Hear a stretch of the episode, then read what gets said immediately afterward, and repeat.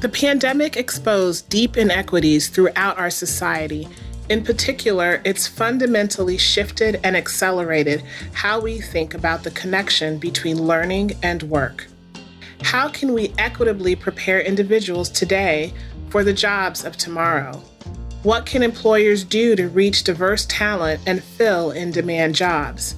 And where can policy be better aligned to meet the needs of those supporting learners and workers in the field? I'm Tameshia Bridges Mansfield from Jobs for the Future, or JFF, and this is Horizons. In this special podcast series, we'll share the best and brightest highlights from JFF's annual Horizons Summit, a national gathering of influencers dedicated to reimagining the future of learning and work and leaving the past where it belongs behind us. Listen and learn as we revisit key themes from the June conference, like building connection and diversity and innovation in the workforce.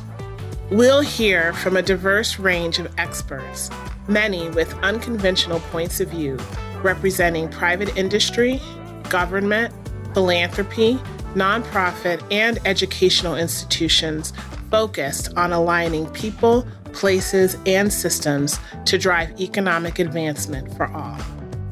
You'll hear from speakers like Dalila Wilson Scott, Executive Vice President and Chief Diversity Officer of Comcast, I think what we saw for the first time is a global awareness and recognition and acceptance, even of some of the systemic racism that many of us have been talking about for decades. I think there's much more much more ability for people to understand that this is a much deeper issue and there were many more people stepping up as allies and i think that's that's important look for new episodes of horizons every month and don't forget to subscribe, rate, and review the podcast.